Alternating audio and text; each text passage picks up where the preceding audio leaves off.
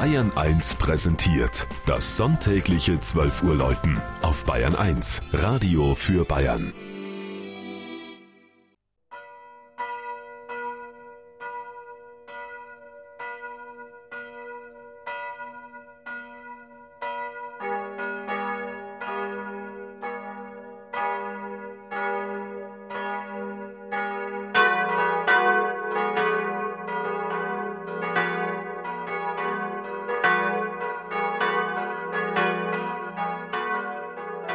Au bei Aibling in Oberbayern.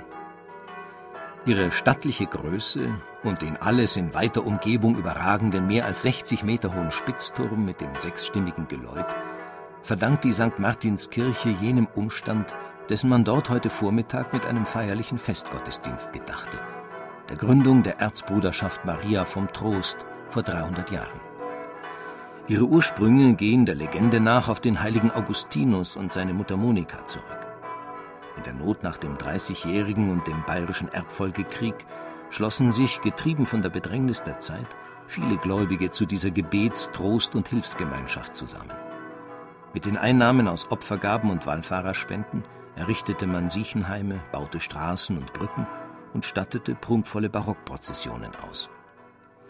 In der seit 1458 selbstständigen Pfarrei Au Gebirg, wie sie damals hieß, wurde die Erzbruderschaft Maria vom Trost am letzten Augustsonntag 1706 gegründet. Sie erfuhr einen so raschen und großen Aufschwung, dass, um dem Anwachsen der Pilgerscharen gerecht zu werden, der damalige Pfarrer Matthias Neff eine neue Kirche bauen ließ und sein Vermögen von 4000 Gulden, fast die Hälfte der ursprünglich veranschlagten Baukosten, einbrachte. Errichtet wurde St. Martin nach den Plänen des einheimischen Barockarchitekten Wolfgang Dinzenhofer, des Zweitgeborenen der berühmten fünf Baumeisterbrüder, denen wir Kunstwerke wie den Fuldaer Dom, Kloster Banz oder Schloss Pommersfelden verdanken. Wolfgang Dinzenhofer, der 1648 in der gotischen Auer Vorgängerkirche die Taufe empfangen hatte, war jedoch 1719 bei Beginn des Neubaus bereits 13 Jahre tot.